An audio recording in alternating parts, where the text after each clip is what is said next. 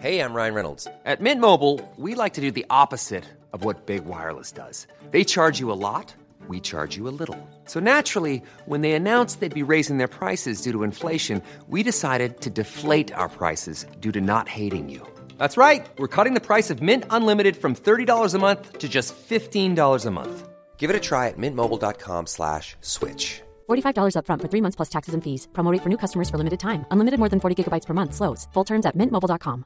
Hi, I'm Daniel, founder of Pretty Litter. Did you know cats tend to hide symptoms of sickness and pain? I learned this the hard way after losing my cat, Gingy. So I created Pretty Litter, a health monitoring litter that helps detect early signs of illness by changing colors, saving you money and potentially your cat's life. Pretty Litter is veterinarian developed, and it's the easiest way to keep tabs on your fur baby's health right at home. Go to prettylitter.com and use code ACAST for 20% off your first order and a free cat toy. Terms and conditions apply. See site for details. Quality sleep is essential. That's why the Sleep Number Smart Bed is designed for your ever evolving sleep needs. Need a bed that's firmer or softer on either side? Helps you sleep at a comfortable temperature? Sleep Number Smart Beds let you individualize your comfort so you sleep better together. JD Power ranks Sleep Number number 1 in customer satisfaction with mattresses purchased in-store. And now, save 50% on the Sleep Number limited edition Smart Bed for a limited time. For JD Power 2023 award information, visit jdpower.com/awards. Only at a Sleep Number store or sleepnumber.com.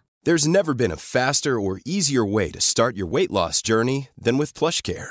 PlushCare accepts most insurance plans and gives you online access to board-certified physicians who can prescribe FDA-approved weight loss medications like Wigovi and Zepbound for those who qualify. Take charge of your health and speak with a board-certified physician about a weight loss plan that's right for you. Get started today at plushcare.com slash weight loss. That's plushcare.com slash weight loss. plushcare.com slash weight loss.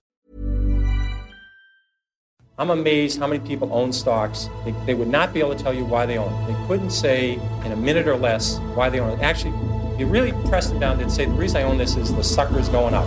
There's enough cash in the financial system, and there's an infinite amount of cash at the Federal Reserve. An infinite amount Put of cash. Put that check in a money market mutual fund. Then we'll reinvest the earnings into foreign currency accounts with compounding interest, and it's gone. So they had to do something. All they had left was just to print money and start buying things. And that's what they did. Quick buck artists come and go with every bull market, but the steady players make it through the bear market. They say money can't buy happiness. Look at the fucking smile on my face. Hej och välkommen till ett nytt avsnitt av Market Makers. Du Fabian, hur är läget? Det blir fullmatat med case idag. Ja, eftersom vi pratade lite om de här stora techbolagen förra veckan som eh, jag tror många, många inser att man inte har så mycket edge där. Så tänkte vi att vi ska gå neråt lite i listorna och vi ska prata lite iGaming, men vi ska också prata lite skidåkning. Ja, precis. För varit... Du har ju verkligen blivit en småbarnsfar. Ja, det var utförsåkning på börsen och då måste man ha utförsåkning i portföljen också. Så att, så att det kompletterar varandra liksom. Så det kommer bli Betsson, det kommer bli Skistar och såklart också veckans tre snabba. Där vi faktiskt bland annat kommer prata lite om Meta och deras kostnadskontroll. Eh, sen har vi på boka resa till Omaha också, bara en sån sak. Det vart ju inte av förra året och inte heller för förra året av lite olika anledningar. Nu äntligen ska det bli av i år. Det tycker jag, ska se fram emot. Ja, så är det någon av lyssnarna som hade tänkt åka dit så är det bara hojta. Så kan man ju försöka planera in någon meetup där i Omaha. Eh, vi, tre, fyra och eh, kanske får in Buffett eller Munger. Vem vet? Munger vet vem du är. Han har ju läst en bok där du nämndes, Niklas. Eh, exakt, eller Tim Cook, Tim Cook kanske dyker upp också. Och Bill Gates brukar vara där. Och vi vet att kalkylgänget kommer dit och eh, några andra finansprofiler kommer finnas på plats också. Så det blir nog en spännande meetup där. Men oavsett vad vi eller Buffett tycker så är det ingen rådgivande rekommendation som pågår den här podden. Vi berättar om vår process, hur vi tänker, gör alltid en analys och glöm aldrig att alla investeringar är förknippade med risk. Denna vecka sponsras Market Makers återigen av NordVPN, den smidiga och säkra lösningen för dig som till exempel vill använda en VPN för att spana in streamingtjänster i andra länder. Jag vet att du Fabian kollar på F1 till exempel från London. Ja, absolut. Det är hutlösa priser de tar här. Men genom att använda F1s tjänst som inte är tillgänglig här plus NordVPN så sparar jag ungefär två tredjedelar på priset. Ja, utöver att spara pengar så surfar du dessutom säkrare. För NordVPN skyddar din dator, den virussöker nedladdningar. Det är bara egentligen slå igång den och känn dig trygg. Din IP-adress och trafik är såklart krypterad och skyddad. Testa idag! Du har 30 dagars pengarna tillbaks-garanti om du inte är nöjd. glid in på nordvpn.com marketmakers. Jag tar det igen så alla hör. Det är alltså nordvpn.com marketmakers för att testa redan idag med rejäl rabatt de första två åren plus att du får de fyra första månaderna gratis. Länk finns såklart i avsnittsbeskrivningen. Vi säger stort tack till NordVPN. Ja, och vi börjar väl med tre snabba här och eh, för det första tänkte jag bara fira lite här. Vi, förra avsnittet sa att vi firade ju femårsjubileum här för ett tag sedan.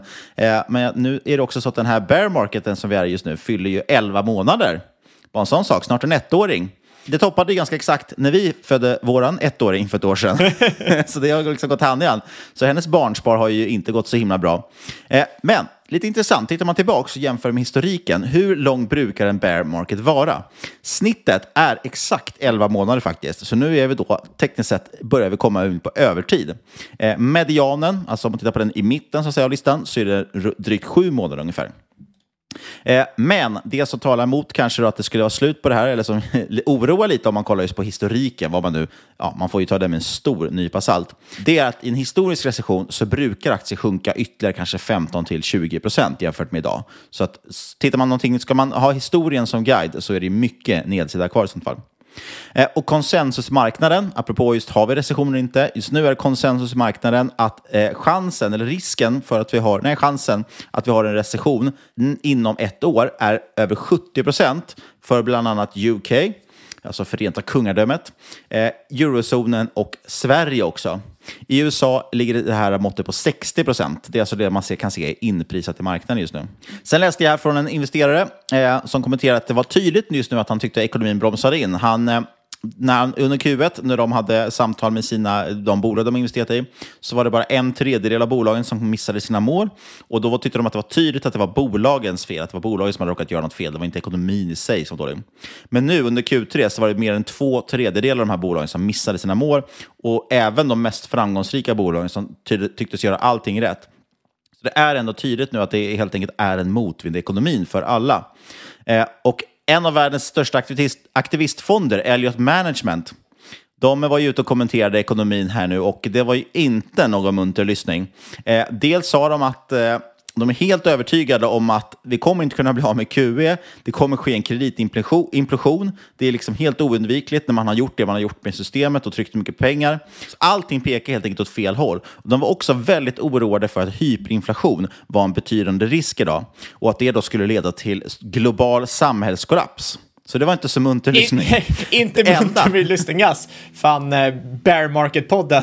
Verkligen. Det enda han hade som var lite uppmuntrande på slutet, det var så att trots allt det här, trots att alla bevisen stirrar i ansikten, så brukar det faktiskt dock vara så att börsen struntar i alla bevisen och tuffar på ändå. Så att trots allt det här så är det inte säkert att börsen ska ner. Nej, det, det är det som är så otroligt intressant med börsen. När ekonomin är, liksom, stå, står på kanten till förfall och Eh, det gör vi investerare med på balkongen kanske. då, då, då tenderar den att vända när man minst anar det. Det tycker jag verkligen ska, man ska ta med sig. Eh, det har jag lärt mig av, av flera väldigt duktiga framgångsrika traders. Så, så är det ofta så att det alltid är bra att ha en long only preferens, eller en lång preferens, för att börsen har det. Börsen vill alltid vara positiv. Alltså de flesta marknadsaktörer är ofta positiva. Det är där därför att de, annars skulle de inte vara där och våga ta risk på börsen om de inte trodde på att det skulle bli bättre. Eh, så att man ska alltid ha det i bakhuvudet. Oavsett om man handlar kortsida eller långsida så ska man ha i börsen alltid en bias mot att vilja gå upp. Eh, och det ska man alltid ha med sig också. Att även ibland när allting känns som att det borde gå ner så, så går det upp ändå. Eh, ja, och har, har du en, liksom en short bias eller pessimistisk bias, eh, då är det liksom så här, har du fel, ja då förlorar du. Men har du rätt så förlorar du också egentligen, för då går ju allting åt helvete. Så att eh, ja, de, de, de, flesta gynnas ju väldigt mycket på att vara lite mer positivt. Eh, ja, ha en positiv bias. Sen tänkte jag här, vi ska se hur populärt det här inslaget är. Apropå inflation och hyperinflation så finns det också ett begrepp som heter shrinkflation som vi säkert känner till. Vill du förklara shrinkflation Fabian? Ja, det är när man behåller samma pris men minskar på antalet enheter eller storleken på en vara. Precis, då upplevs ju inte inflationen. Priset har egentligen ökat. Eh, och då var det faktiskt eh, Matgeek, Johan Hedberg, han var ju faktiskt gäst ett avsnitt för, det måste vara säkert två år sedan nu. Eh, man driver... Var mitt i brinnande coronakris, jag för mig. Ja, just det, så var det faktiskt.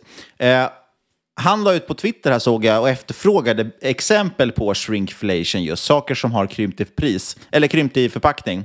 Och då såg jag den mest, mest nitiska redogörelsen för det här. Och jag tyckte det var helt fantastiskt. Det var ganska talande och intressant också, för man har själv sett det på vissa förpackningar att de blir mindre. Men här var det svart på vitt. Så nu ska du få höra den här uppställningen, få se hur populär den blir, hur bra den gör sig i poddformat.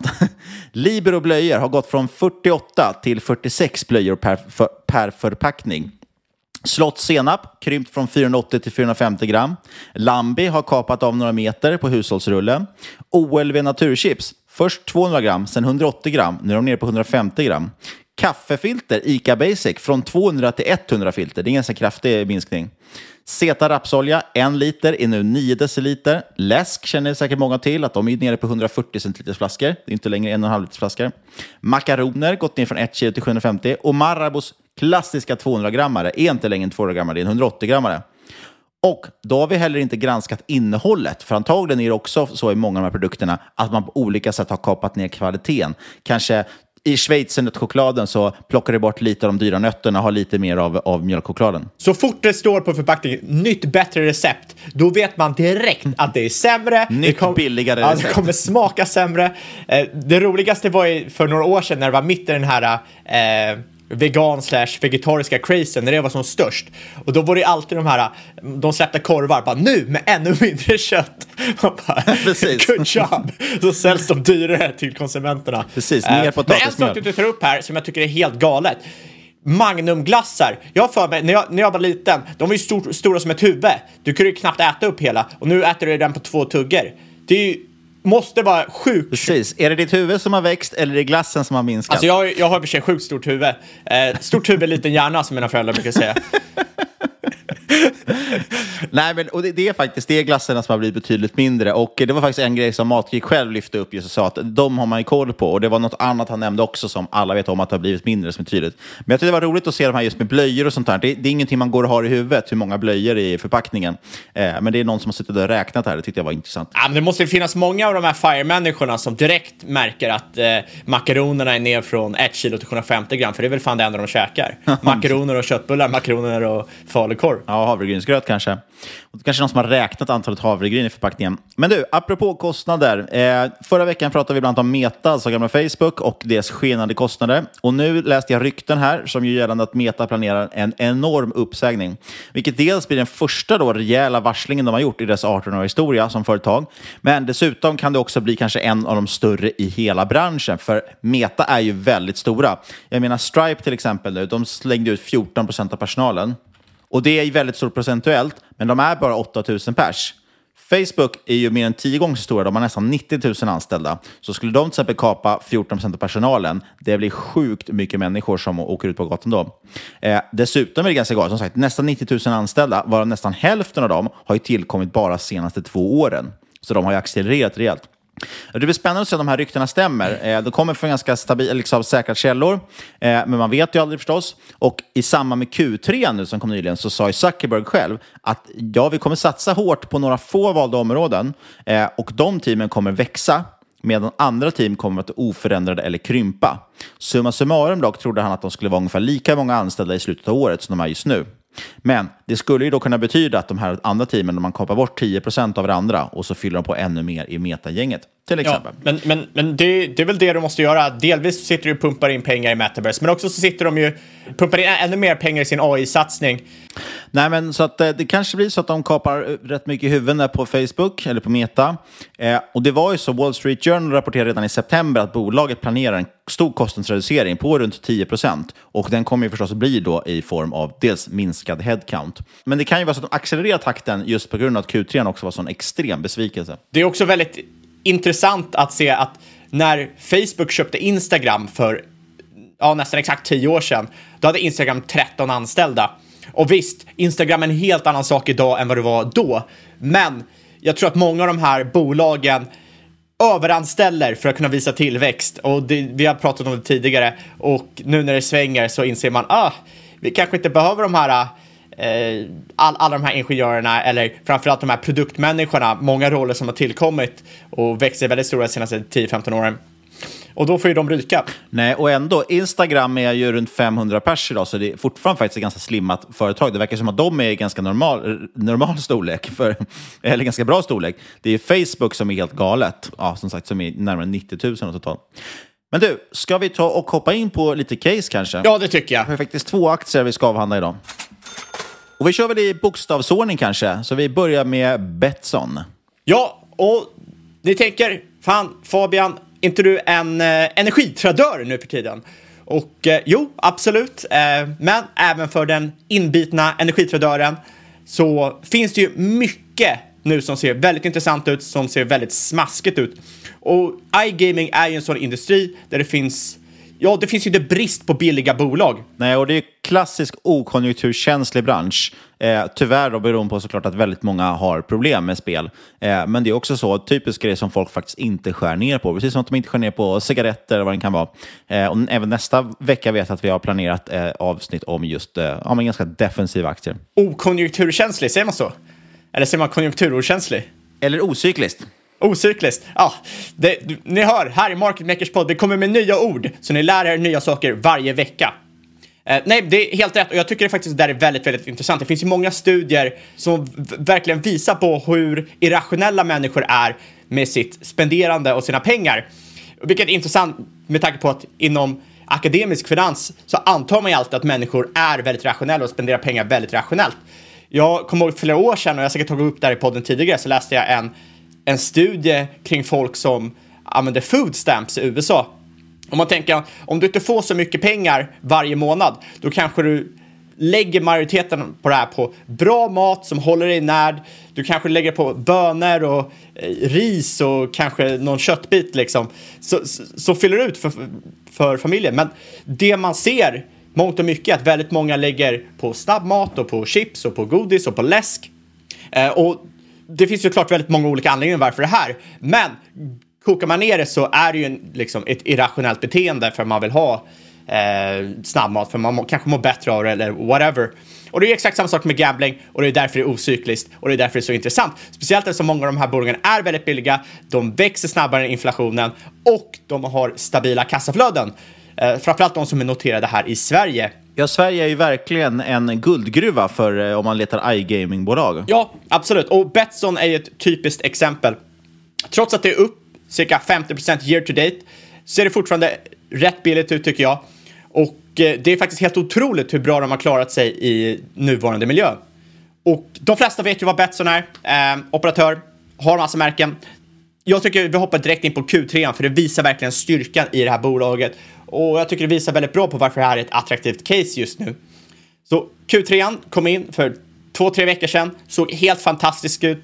Eh, intäkter var upp cirka 20% year on year, varav organiskt upp 35%. Och det här var främst drivet eh, av liksom Latinamerika, du hade central Östeuropa och, och Centralasien. De har en väldigt stor del av intäkterna som kommer eh, utanför Norden. Det är över 70 procent. Ja, och framförallt är det ju en stor del i Turkiet vill jag minnas att Betsson har. Vilket gör väldigt mycket diskussion om eftersom man har ju en horribel valuta i Turkiet. Men de har lyckats navigera där väldigt bra faktiskt. Det var ju lite anledning till, jag ägde ju Betsson för ett tag sedan här och det var ju mycket just för att ja, men de har skjutits ner i samband med allt annat på börsen, men också för att folk har känt, liksom, inte trott på det här med Turkiet, att det, de har ju hyperinflation i Turkiet, eh, eller ja, jag vet inte om det definitionsmässigt är hyperinflation, men det är tvåsiffrig inflation i alla fall, väldigt höga tvåsiffriga tal. Och eh, ja, många som inte tror att Betsson skulle klara att rida ut där. Och så kom de faktiskt med en omvänd vinstvarning. Jag för mig att just när Q3 kom in, då tror jag aktien gick ner, den gick väldigt svagt i alla fall den dagen vill jag minnas. Men bara någon sagt vecka innan där så kom ju omvänd vinstvarning eh, som skickade upp aktien rejält också. Eh, och det var faktiskt då jag sålde ut mina aktier. Men... Ja, du, men, du, men du, det handlades ju upp på den nyheten och sen såldes det på rapport. Liksom, eh, exakt, lite klassiskt. Eh, men i alla fall, kasinosegmentet upp 8 Sportsbook eh, upp hela 45% Och en anledning varför sportsbooken var upp så starkt var ju såklart för att vi har sett en tidig start här på europeisk fotboll. Eh, vi har ju VM nu i november, december. Båda eh, otroligt intressant för många av de här iGaming-bolagen. Och jag tycker framförallt att tillväxten här är rätt spek eh, spektakulär för Betsson. För de förlorade ju Nederländerna i Q3 2021, likt alla andra svenska bettingbolag i stort sett. Men väldigt många andra bolag har ju drabbats rätt hårt. Till exempel eh, Kindred, om jag inte missminner mig, Men Betsson har kunnat stå emot det här ändå. De har, ju, de har en rätt bred portfölj, många länder, många valutor, vilket också är intressant för det hedgar ju bort lite av den här valutarisken vi har sett i år. Ebit kom in plus 21 procent year on year. Ebit-marginalen är på 20 procent. Otroligt attraktivt tyckte jag. Eh, och sen vinst per aktie landade på 0,24 euro och det var upp cirka 14 procent year on year. Aktiva kunder eh, upp 7 procent year on year. Deposits, deposits upp 24 procent. Insättningarna som gör på sina konton. Exakt, så att jag tycker allt det här trendar. Över tid så trendar det otroligt väl, speciellt i den här eh, miljön. Och det är det som är så intressant med Betsson just nu, att det är ju generellt en relativt ocyklisk bransch och det har man ju verkligen liksom märkt resultaten på här. Och som du säger, de kommer med en omvänd vinstvarning eh, i Q3 och man säger ju själv att man eh, inte ser avtagande efterfrågan på grund av makroeffekter. Man ser inte heller någon press från inflationen, eh, till exempel eh, liksom löneinflation hos anställda eller sådana saker, vilket jag tycker bådar otroligt väl. Visst, det kan ändra sig om kanske 6-12 månader, men det, det, får man ta då. Just nu ser det otroligt attraktivt ut. Och enligt dem själva kan Q4 potentiellt bli det största kvartalet någonsin tack vare just VM.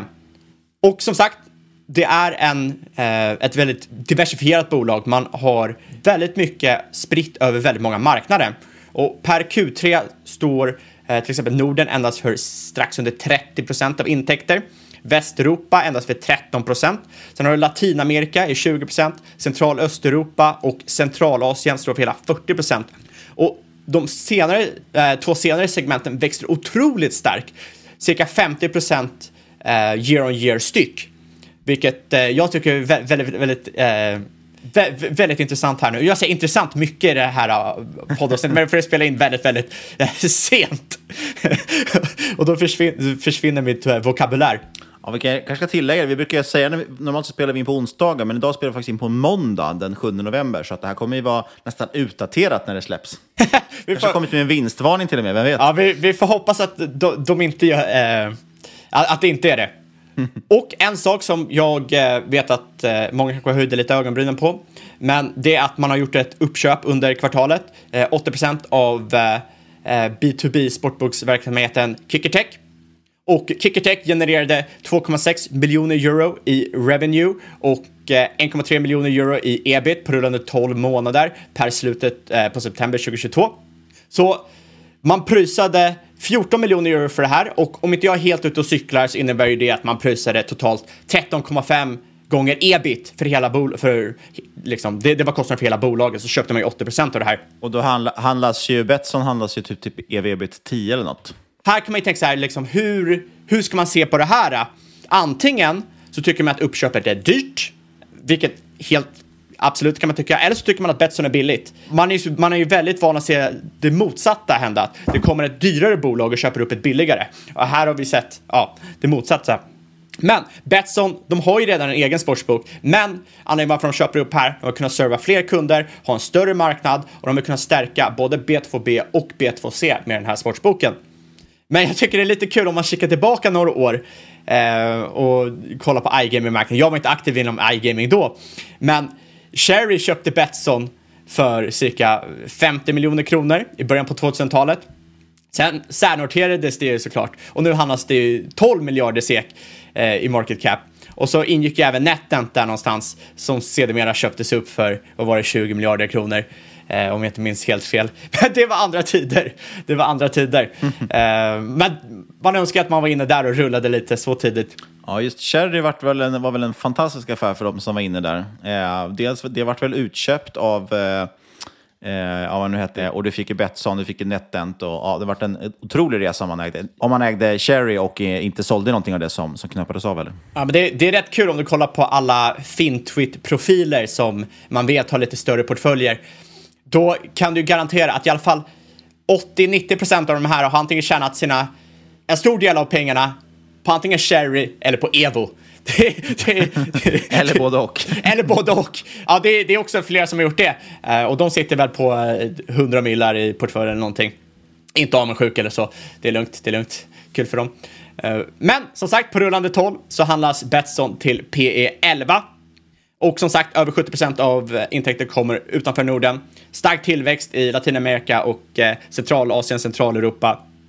Nettoskuld på minus 55 miljoner euro. Man kan också säga att det är nettokassa. Så man är väldigt defensivt positionerad här, vilket jag ty tycker är intressant. Eller aggressivt positionerande beroende på hur man ser det.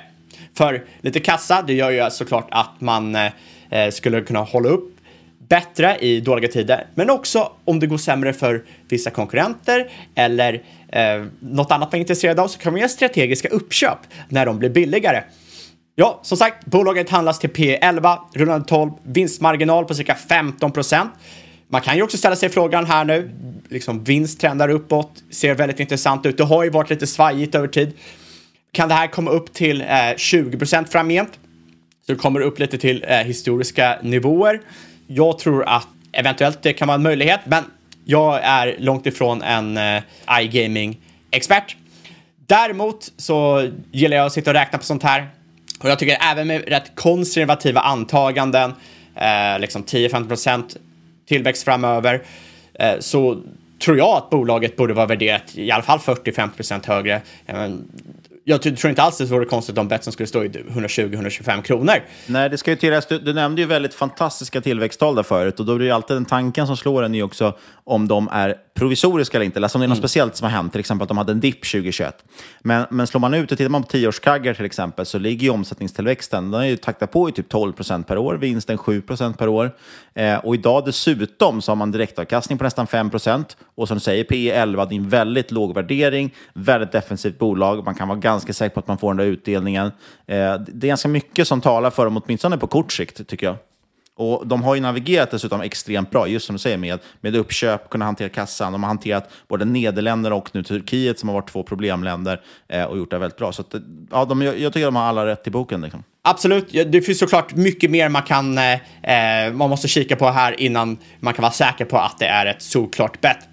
Men något som är intressant med många av de här iGaming-bolagen är ju hur de hanterar eh, inflation det är, de har ju liksom inte lager och massor med produkter som de måste höja priset på på samma sätt eh, och sälja ut. För allmänt brukar det vara så att eh, marknaden är rätt bra på att skilja på vad är liksom, vart kommer tillväxten ifrån? Kommer den från eh, av inflatoriska skäl på grund av att du bara måste börja höja eh, priserna eller kommer de från faktiskt tillväxt? Ja, men precis. Om, det, om man höjer priserna med Precis som inflationen är 10 procent och då är dina kostnader ökat 10 procent Då höjer du varorna 10 då ökar din omsättning 10 procent men din vinst ökar inte någonting. Så det är ju helt bortkastad eh, omsättningstillväxt kan man säga. Och det problemet har inte de här bolagen riktigt. Och dessutom som du säger, alltså dels om man tittar på hur löneinflation brukar vara, man lärde sig lite från 70-talet, där pratar vi om nu att för då höjdes ju lönerna, om, om nu tittar jag väldigt Sverige då, jag vet faktiskt inte hur det såg ut internationellt. I Sverige var det ju så att man höjde lönerna ganska mycket när vi hade inflation på 70-80-talet för att försöka kontra det. Och då märkte man att inflationen bet sig fast, det har vi pratat om tidigare i podden. Eh, för att höjer du lönerna, då har folk råd med höjda kostnader. Då måste bolagen dessutom betala högre löner, så de höjer sina priser ytterligare och så vidare. Det, man liksom sätter ju, det är som att kasta eld på brasan. Eh, och så nu är det ju så, tittar man på de här LO-förhandlingarna och, och liksom, ja, men, alla löneförhandlingar som sker nu, så är det ju många faktiskt som står på arbetstagarnas sida som inte kräver jättehöga löner. Jag tror LO gick ut med var det 3 eller 4 procents löneförhöjning fast inflationen är 10. Och det är just för att de säger att vi har lärt oss liksom från senaste gången. Eh, vi kan inte höja lönerna för mycket för då kommer inflationen bita sig fast. Mm. Och det här, varför tar jag upp det? Jo, för att Betsson och så vidare, det stora kostnader de har, det är ju framför allt eh, dels till marknadsföring, och den blir ju billigare har vi ju sett nu när, när Facebook och Google-annonser och så vidare blir billigare. Eh, och sen har de också förstås eh, sina personalkostnader och de lär inte öka så pass mycket så som inflationen ligger. Och sen har de egentligen inte så mycket kostnader för att tillverka några varor. Liksom. Så att, eh, jag tycker också att de ligger helt rätt positionerade för inflation, i en inflatorisk miljö och även i en recession, sagt, sämre tider, så som vi pratade om. Det är väldigt ocykliskt. Ja, exakt. Och det, det du säger här nu är, jag tror att det är otroligt viktigt, oberoende eller liksom vilket bolag du kollar på, ha koll på var tillväxten kommer ifrån. För som sagt, marknaden bryr sig inte alls om du växer 10% och inflationen går 10% Då kommer du snarare förlora pengar på det bettet. Men om du bara sitter och kikar på rapporten och inte har koll på hur allt annat ser ut så kanske du blir lurad och tänker ja, ah, det här är ett billigt bolag, växer eh, med 10% Det ser ju jätteattraktivt ut. Men jag, jag läste en väldigt bra anekdot eh, kring det där. Och helt enkelt är det ju så för att anledningen varför marknaden inte bryr sig om att bolaget kan växa med 10 det är för att generellt så kommer alla andra bolag växa 10% också kunna höja priserna. Vissa kommer kunna göra det lite sämre och vissa lite bättre. Men som snitt kommer de antagligen kunna höja priserna 10% eller kommer de typ konka. Eh, intressant anekdot här var ju, du går och kikar på några, jag menar, kids eller vuxna som spelar basket. Vem är det som står ut? Det är ju den som är längst. Grejen är att om du skulle höja golvet så alla kommer närmre eh, korgen, då skulle ju du, du inte liksom helt plötsligt börja kika på liksom de korta killarna bara för att de helt plötsligt kom fem eh, centimeter närmre korgen. Du hade ju fortfarande kommit, kollat på den här skitlånga killen jag inser att den här anekdoten var mycket bättre i textformat än när jag säger det. Men när jag läser det... Jag bara... Framförallt är det ingen anekdot, det är, det är snarare ett, eh, en metafor eller ett bildexempel. Äh, Okej, okay, metafor. Du vet, jag är inte så bra på det här med ord och grejer. ord och grejer. Ja, men det är tur att du har en podd i alla fall. men, men du har helt rätt. Det är, vad, vad är det man säger? En... Tidvattnet lyfter alla båtar, så att säga. Eh, och, och det, det, är det man ser i inflation också, att de flesta kommer ju höja sina priser. Sen har vi pratat om det tidigare, att vissa bolag har mer eller mindre pricing power att vissa bolag har möjlighet att höja priserna på ett annat sätt. Eh, de som inte kan höja priserna alls, de blir ju riktiga förlorare. Eh, men som du säger, jag tror, att, jag tror att om man vill förenkla för sig själv så är det som så att man ska inte kolla kanske så mycket på omsättning, omsättningstillväxt just nu, utan framförallt kanske fokusera lite mer på sista raden, alltså på vinsten. Det tror jag, För det absolut. intressanta är, kan man växa vinsten i en sån här miljö eller inte, så tyder det på, på att man gör någonting rätt. 100 procent, det, det är jättebra sammanfattat. Men kul, vi snackar Betsson och eh, som sagt det ser jättebilligt ut, intressant. Just vi kan klara av det direkt också. Äger du några aktier i Betsson? Jag har ju sagt haft aktier i Betsson bara till alldeles nyligen, men jag har inte några just nu tror jag. Eh, däremot blir man lite sugen igen nu när du säger att den ska upp 40-50 procent. Jag, jag äger inga aktier i Betsson. Du vet, jag har ju varit eh, väldigt tungt allokerad mot eh, energi och eh, grejen är att jag har faktiskt inte hittat några case som är bättre energi än energi eh, när man kollar på risk-reward uppsida. Men jag är också otroligt rädd för att bli rugpullad här. För eh, det är många, många bolag du kikar på och så tänker det här kan inte stämma, det här måste vara för billigt. Eh, jag, jag är liksom inte någon eh, stjärngoss eller stjärnanalytiker på det sättet. Så det kanske vore bra om man diversifierar lite risk här. Jag tänkte precis säga det. det. det. kan alltid vara ganska klokt med diversifiering. Man kanske inte ska rygga dig på den sägningen. eh, men vi pratar Betsson i alla fall. Eh, och eh, som sagt, vi tycker att de har varit lite missförstådda marknaden och det tyckte de själva också med tanke på att de gjorde en omvänd vinstsparning. Men det verkar som att det fortfarande finns ganska mycket uppsida kvar kanske.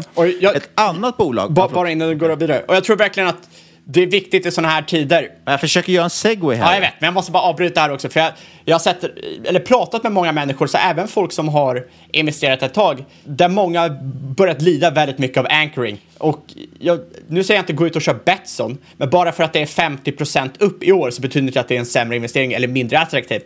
Det är många nu som ser bolag som är ner 50% som hellre vill hoppa in och köpa de bolagen istället för någonting som är upp 50%. Eh, och jag tror bara att den här irrationaliteten späds på av en liten smått panik från att marknaden och portföljen har gått dåligt. Eh, och då vill man ju liksom ta hem det så mycket som möjligt och då försöker man hoppa på saker som har verkligen blivit nedslagna. Jag tänkte säga folk gillar men det jag menar är att det egentligen den mänskliga hjärnan gillar ju att bottenfiska. Har någonting som gått ner 50% så tänker man att det är 50% billigare, att det är rea. Så funkar det ju inte riktigt alltid. Det kanske är så att det som har liksom verkligen straffats har gjort en anledning. Facebook, superbra exempel, som, har, som vi pratade om bara för några veckor sedan sa vi att det såg jättebilligt ut. Och sen kom den här Q3 och, och den gick 20% till. Och helt plötsligt såg man, okej, okay, det var därför den var så billig. För att uh, andra på marknaden hade fattat det där. Sen såklart finns det ju såklart jättemånga bra case du kan köpa som har fallit 50 också. Uh, men det är inte det jag fokuserar på här. Det är bara liksom att sidosätt inte, åsidosätt inte aktier som har gått bra bara för att uh, resan är över eller whatever man kan få för sig. Nej, framförallt fokusera inte på vad bolaget har gått eh, year to date, så att säga, eller vad aktien har gått. Eh, det spelar ingen roll. Nej, ja. det är helt, irrele helt irrelevant. Och alla vet det egentligen, men ibland så fastnar folk i konstiga tankemönster i sådana här tider. Nu försöker jag göra min, nedgång, min övergång igen. Och nu går vi in på ett bolag som jag skulle säga som jag också tycker har varit missförstått av marknaden, eller är fortfarande missförstått av marknaden. Eh, där man har just priset ner. Men där har det faktiskt också synts i aktien. Minus 35 procent year to date. Och bolaget jag pratar om är Skistar. Du, vi sa inga tickers på någonting. Betsson har väl ticker BETS, alltså Bets. Och Skistar har ticker SKIS, S-K-I-S. Om folk känner till vad Betsson gör så tror jag att ännu fler känner till vad Skistar gör. De driver ju helt enkelt skidanläggningar. Numera också lite mountainbike-anläggningar och annat, för de försöker ju bredda det här och även erbjuda någonting att göra på sommaren också för sina gäster. Men det är fortfarande så att den stora majoriteten av deras business är på vintern i form av skidåkning och snowboard förstås också. Ja, det är kul att du tar upp Skistar här, för att det har ju så länge jag har hållit på med aktier så har det ju alltid varit den här griniga gubbaktien. jo, precis. Det, det, det, det, är alltid äldre män, de är lite sura på livet, de köper Skistar. Det är väl snäppet ovanför de som köpte Mekonomen. Eh, de var det härjade. Eh, jag kommer ihåg när man gick på universitetet, det var alltid någon fondförvaltare som kom och hälsade på och som satt och grät över hur, hur undervärderat Mekonomen var. Och de fan skulle få tillbaka sina pengar till slut, förr eller senare. Ja, men, och Skistar har väl inte varit en liksom superaktie kan man inte påstå. Eh, och jag vet inte heller om det är någonting man äger långsiktigt kanske, utan det handlar framförallt om att jag tycker att just nu att den, det är lite för många saker som marknaden har fått för sig som inte riktigt stämmer med vad jag ser i bolaget. Och därav att jag tycker att den ser ganska intressant ut. Eh, Dessutom drabbas de ju väldigt hårt av corona förstås. Det har varit nedstängningar. Sen gick det helt plötsligt bra igen när folk började hemestra. Eh, så det har varit liksom, den drivs väldigt mycket och den, den drivs också dels av sådana typer av stories men också väldigt mycket av vädret. De är superväderberoende. Eh, men sagt, det är en, en ja, fjäll, lägg, vad säger man, skidanläggningsoperatör. Eh, de har ju stora anläggningar i Sälen, Åre, Vemdalen. De har också Hammarbybacken, där de bland annat, apropå just det här med, med sommargrejer, så har de någon form av ting som heter ski coasters nu. Man kan åka som en liten berg och dalbana nerför backen. Eh, Hemsedal och Trysil också. Och Anledningen faktiskt egentligen till att jag började kolla på Skistar från första början, jag har haft det på min bevakningslista nu ett bra tag, det är för att köper du 200 stycken aktier av Skistar så får du 15% aktieägarrabatt. För några år sedan så var inte det här så intressant, för du skulle punga ut 200 000 för att spara någon tusenlapp på liftkorten. Det var inte en jättebra risk-reward i det. Men sen så gjorde de ju en split, 1 till 10, så helt plötsligt behövde du liksom bara lägga in en tiondel av det gamla beloppet och få ganska bra rabatt på liftkort. Och vi har bränt ganska mycket pengar på liftkort. Eh, så att det är liksom därför jag har haft den på min bevakningslista, för jag har suttit och väntat på att den här ska komma ner så man ska kunna köpa den för den här aktierabatten. Och då när man har suttit och bevakat den så har man också börjat titta lite närmare, gräva lite, lyssna på lite vd-intervjuer och helt plötsligt börjat inse att det är mycket marknaden missförstår med bolaget, tycker jag. Men jag kommer till de punkterna som är själva caset. Och så börjar vi istället med att titta bara snabbt på Q4, för den kom ju ganska nyligen, 4 oktober. De har nämligen brutit räkenskapsår med Skistar. Det handlar om att man vill få in eh, vintersäsongen då förstås på ett bra sätt i rapporten. Så året går mellan 1 september och sista augusti. I Q4 då, Eh, alltså förra året, som, man, alltså, ja, som rapporterade för förra året, eh, så såg man väldigt stor efterfrågan. Eh, mycket av det har kommit också för, förstås från att man har slopat restriktionerna. Nu kan folk resa fritt igen. Eh, samtliga destinationer egentligen visar upp besöksrekord. Och tittar man då på siffrorna så ser de väldigt liksom, extrema ut. Omsättningen växer 52 procent year over year. Resultatet efter skatt ökar 184 procent year over year. Och det här är ju fenomenala siffror, men det var ju lite som jag sa med Betsson där. Är det så extrema siffror, det är inte rimligt att de växer med 50 procent. Då måste man titta tillbaka kanske lite på vad, vad är normala siffror för Skistar. Och det är ju såklart att de är jättepåverkade av corona, vilket gjort att de har fått den här fina tillväxten nu. Tittar vi på Kagger däremot, så ser vi lite mer rimliga siffror. Då har omsättningen de senaste tio åren växt ungefär 10 procent per år och vinsten faktiskt växt 20 procent per år de senaste tio åren i snitt. Och jag ska återkomma lite till varför jag tror vinsten har växt så mycket mer än omsättningen.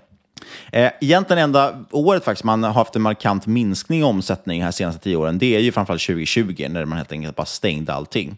Nu föreslår man också fördubblad utdelning. Det kommer att vara ut 3 kronor per aktie, vilket alltså ger 3% direktavkastning. Eh, den kommer faktiskt här redan i eh, 16 december, kommer den utdelningen om inte jag missförstår det. Eh, man delar ut lite annorlunda också. Bruttomarginalerna, fantastiska 76% Vinstmarginalen på 16% ROIC 10 Så det är helt enkelt ett lönsamt, fint bolag. Eh, så jag förstår att det är en, en populär gubbaktie. Men det intressanta då, man tittar på bokningsläget. Vi måste titta framåt liksom och fundera. Och då är det lite kul, i rapporten, de fick mycket skit för den rapporten kom, att bokningsläget lyfter de upp. De brukar alltid jämföra med föregående år. Hur ser ut bokningen inför vintern? Och då sa de att den är 7 hög, högre än motsvarande period 2019-2020. Det är inte föregående år. Varför hoppar man över ett år? Jo, för att det är sämre än förra året. Och det där tyckte ju marknaden var liksom lite patetiskt av dem, att de hoppar över bara för att det var ett dåligt år. Men det finns ju förklaring till varför de gör så. Varför jämför man inte med förra året? Jo, för att förra året så var de jättepåverkade av pandemin. Det låter lite konstigt, men det var ju hela den här hemestertrenden och allting. Så att det var faktiskt en kraftig ökning förra året. Så att det man tittar på, man jämför istället med året 2019-2020, vilket var pre-pandemi, alltså Mm. innan pandemin. Vilket är rimligt mer- egentligen. Ja, det, eftersom nu är vi efter pandemin och då blir det mycket mer intressant att jämföra. Och då är man ändå 7% upp, vilket då är väldigt positivt skulle jag vilja påstå. Tittar man eh, jämfört med föregående år, ja, dels var det som sagt lite dopat efter pandemin, men faktiskt också så att eh, 10, minus 10 procent ligger man jämfört med förra året. Men vd gick ut och sa att 70 procent av tappet från föregående år, det beror enbart på att det är en så kallad arbetsgivarjul också i år. Det är en otroligt dålig jul för ledighet, vilket gör att det är mycket svårare att boka sin semester. Fördelen man har nu förstås, det är att det är mycket lättare, lättare att jobba från fjällen. Jättemånga jobbar på distans och det har man också lyft upp som någonting väldigt positivt. Att fler och fler, och man bygger också nu, liksom anpassar vissa verksamheter för att kunna för, att kunna få dit folk som ska jobba. Man har bättre internet, se till att ha kontorsytor på, på hotellen och så vidare. För att man ser att väldigt många gör så att man reser upp, sitter och jobbar. Vi har ju poddat till exempel. Jag har suttit och poddat från Åre. Eh, det är ett fantastiskt smart koncept. Kan man åka lite skidor på, på morgonen eller eftermiddagen och så jobba resten av dagen. Eh, så jag tror faktiskt att det här bara kommer gynna eh, Skistar på sikt. Så det är lite intressant, men sagt, man fokuserar väldigt mycket på det där till exempel. Det är en av de liksom, grejer som jag tycker att marknaden har missförstått. Man har fokuserat väldigt mycket på att man tappar från föregående år. Men sagt, 70 procent av det förklaras bara av att det är en arbetsgivarjul, det vill säga att det är annorlunda datum, som, en annan dag som julen ligger på. Mm dessutom, någonting annat de har skjutits ner för, eh, det är ju det här med billiga kronan. Kronan har gått ner väldigt mycket. Eh, eller förlåt, det har inte aktier kanske skjutits ner så mycket av, men det är någonting som man lyfter upp som gynnar dem faktiskt. Det är helt enkelt så att fler utlänningar kommer hit då. Eh, svenskarna dessutom väljer att vara kvar i Sverige istället för att åka till Alperna, eftersom det är 10% billigare jämfört med Alperna, eh, bara på grund av kronan. Eh, och fler reser helt enkelt till Sverige för att det blir väldigt billigt att semestra här. Då. Så det är positivt för dem också. Någonting däremot som de har liksom slagits ner för, det är det här med elpriserna. Eh, höga elpriser gör ju att alltså det krävs enormt mycket el att driva liftar och så vidare, vilket gör att höga elpriser är inte bra för bolaget. Men man har ju alla anläggningar i lågprisområden i princip. Och dessutom tyckte jag det var intressant, återigen, vdn lyfte fram i en intervju att det här kan snarare kanske gynna Skistar för att väldigt många, de har ju en hel del konkurrenter i dyrare elprisområden. Anläggningar som ligger närmare Stockholm till exempel. Och helt plötsligt, det är många av dem som faktiskt i år spår att de kanske inte ens kommer kunna öppna på grund av de höga elpriserna. Vilket gör att då helt plötsligt minskar konkurrensen och du tvingas åka till Sälen istället för kanske Rom eller någonting. Sen tyckte jag det var lite intressant. Man rensar balansräkningen ganska mycket genom att knoppa av hotell och stugor till ett eh, joint venture som man har med Peab. Så man rensar upp, gör lite renare och snyggare eh, och flyttar över mycket av de här kanske lite mer riskfyllda grejerna där man har ut, eh, alltså utveckling av, av nya fjällstugor och så vidare och även hotelldelen och så jobbar man med leasingkontrakt istället.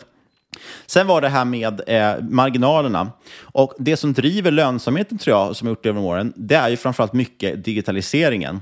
Majoriteten av incheckningar görs digitalt, utan kontakt med personalen. Senast till exempel jag var uppe i Sälen, då funkar det som så att för ett liftkort har man gjort i flera år, att man köper på Skistars hemsida eh, och så får du in det på ditt kort som du redan har. Men nu dessutom nycklar, det är ju kontaktlöst också, så att du bokar en fjällstuga, sen åker du till en butik och så är det en liten låda, du knappar in en kod och får ut en nyckel. Du behöver inte ha någon personal som står där. Det blir mycket billigare för Skistar och bättre för kunden. Och liftkort som sagt, det har man kunnat göra flera år. Det är helt obligatoriskt nu i år att de köps digitalt. Du måste köpa dem på nätet. Och det är bra för lönsamheten, men det är också väldigt bra för, de, för deras datamängd. De har ju väldigt mycket data de kan titta på. Hur folk åker, vart de åker någonstans. De mäter ju varenda gång du blippar kortet när du går in i lift och kan se då vilka rutter som måste kanske rustas upp, eh, byggas ut och så vidare. Man jobbar också mer och mer med obemannade butiker och man gör lite tester nu där man till och med sätter upp obemannade butiker på ställen där det har varit svårt att få in personal kanske. Så att du ska kunna liksom mitt i backen i princip svänga in, köpa någon, någon mössa eller någon mask eller någonting för att du liksom... Eller, En varmkorv kanske? Ja, jag vet inte. Det kanske är svårt när det är obemannat. Men du spräckte dina glasögon säger vi i backen, ja, då kan du bara svänga in och köpa ett par nya. Eh, så att man får lite mer impulsshopping kanske också. Eh, och dessutom... Det är väl bara att ta inspiration från Japan. Då har de ju massor med sådana här eh, varmkorv och pizza och grejer i automat. Det är väl bara att köra en sån. ja, det är faktiskt sant. Det hade vi i Sverige också på, på 60-talet när det var jättemodernt med, eh, med automater. Men dessutom faktiskt någonting som det här digitala gör, det är att man kan jobba mycket mer med dynamisk prissättning. Det blir mycket lättare att hålla koll på bokningar och allting digitalt och då kunna ha dynamisk prissättning, göra det dyrare eller billigare beroende på vad man vill fylla ut eller vad man ser högt intresse. Och det gäller både på boenden men också faktiskt nu på liftkort. Så liftkorten blir dyrare i populära perioder till exempel och det driver ju upp marginalen enormt för att det kostar inte mer för dem att sälja liftkortet egentligen. Så att det är flera sådana punkter som gör att jag upplever att, att det finns en ganska stor diskrepans mellan eh, liksom den, den, mediala bilden av Skistar och det som jag tror är den verkliga bilden. Eh, och det gör då att jag tycker det ser ganska billigt ut. Så att, rätt okej prislapp också. Eh, det var ju P11 för någon vecka sedan jag köpte mina aktier nu, så att vi var uppe i nästan P13, men tycker fortfarande ganska billigt. Nästan 3 direktavkastning. Eh, den har sagt gjort en liten återhämtning här på slutet. Men tycker det finns som sagt en ganska stor diskrepans. Och dessutom, om man bara vill ha en liten bevakningspost, då räcker det med 200 aktier så får man som sagt 15 procent aktieägarrabatt också. Bara en sån sak. Eh, och 18 november nu kommer årsredovisningen, så det är ganska snart. Eh, men det mest intressanta kanske är att 19 december kommer Q1. Men det är ju sen, först efter det, som den riktiga säsongen drar igång. Så det spännande blir halvårsrapporten där som kommer i, eh, i början på nästa år. Ja, det är väldigt intressant sådana här lägen, speciellt det du säger om eh, om elen, hur de kan gynnas av att andra inte får eh, kan öppna upp, då helt plötsligt så kan det bli mycket, mycket, mycket bättre än vad man kan tro. Kanske får en liten omvänd vinstvarning i, i Skistar till slut också. Ja, vi får se. Spännande i alla fall. Och jag äger lite aktier i Skistar. Jag gissar på att du inte äger några aktier i Skistar. Jag äger inga aktier i Skistar, tyvärr, tyvärr. Inget hört den här podcasten ska ses som rådgivning. Alla åsikter egna eller gäst och eventuella sponsorer tar inget ansvar för det som sägs i podden. Tänk på att alla investeringar är förknippade med risk och sker under eget ansvar. Kontakta oss på podcast.marketmakers.se eller på Twitter och aktier marketmakerspod. Lämna gärna en recension på iTunes. Och nu måste vi avsluta för jag har bara 4% batteri kvar på datorn. du kör oinkopplat också. Där kan vi snacka risktagande. ja. Vi vill rikta ett stort tack till NordVPN. Perfekt produkt för den som inte är riskbenägen. Och sist, men absolut inte minst, stort tack kära lyssnare för att just du har lyssnat. Vi hörs igen om en vecka.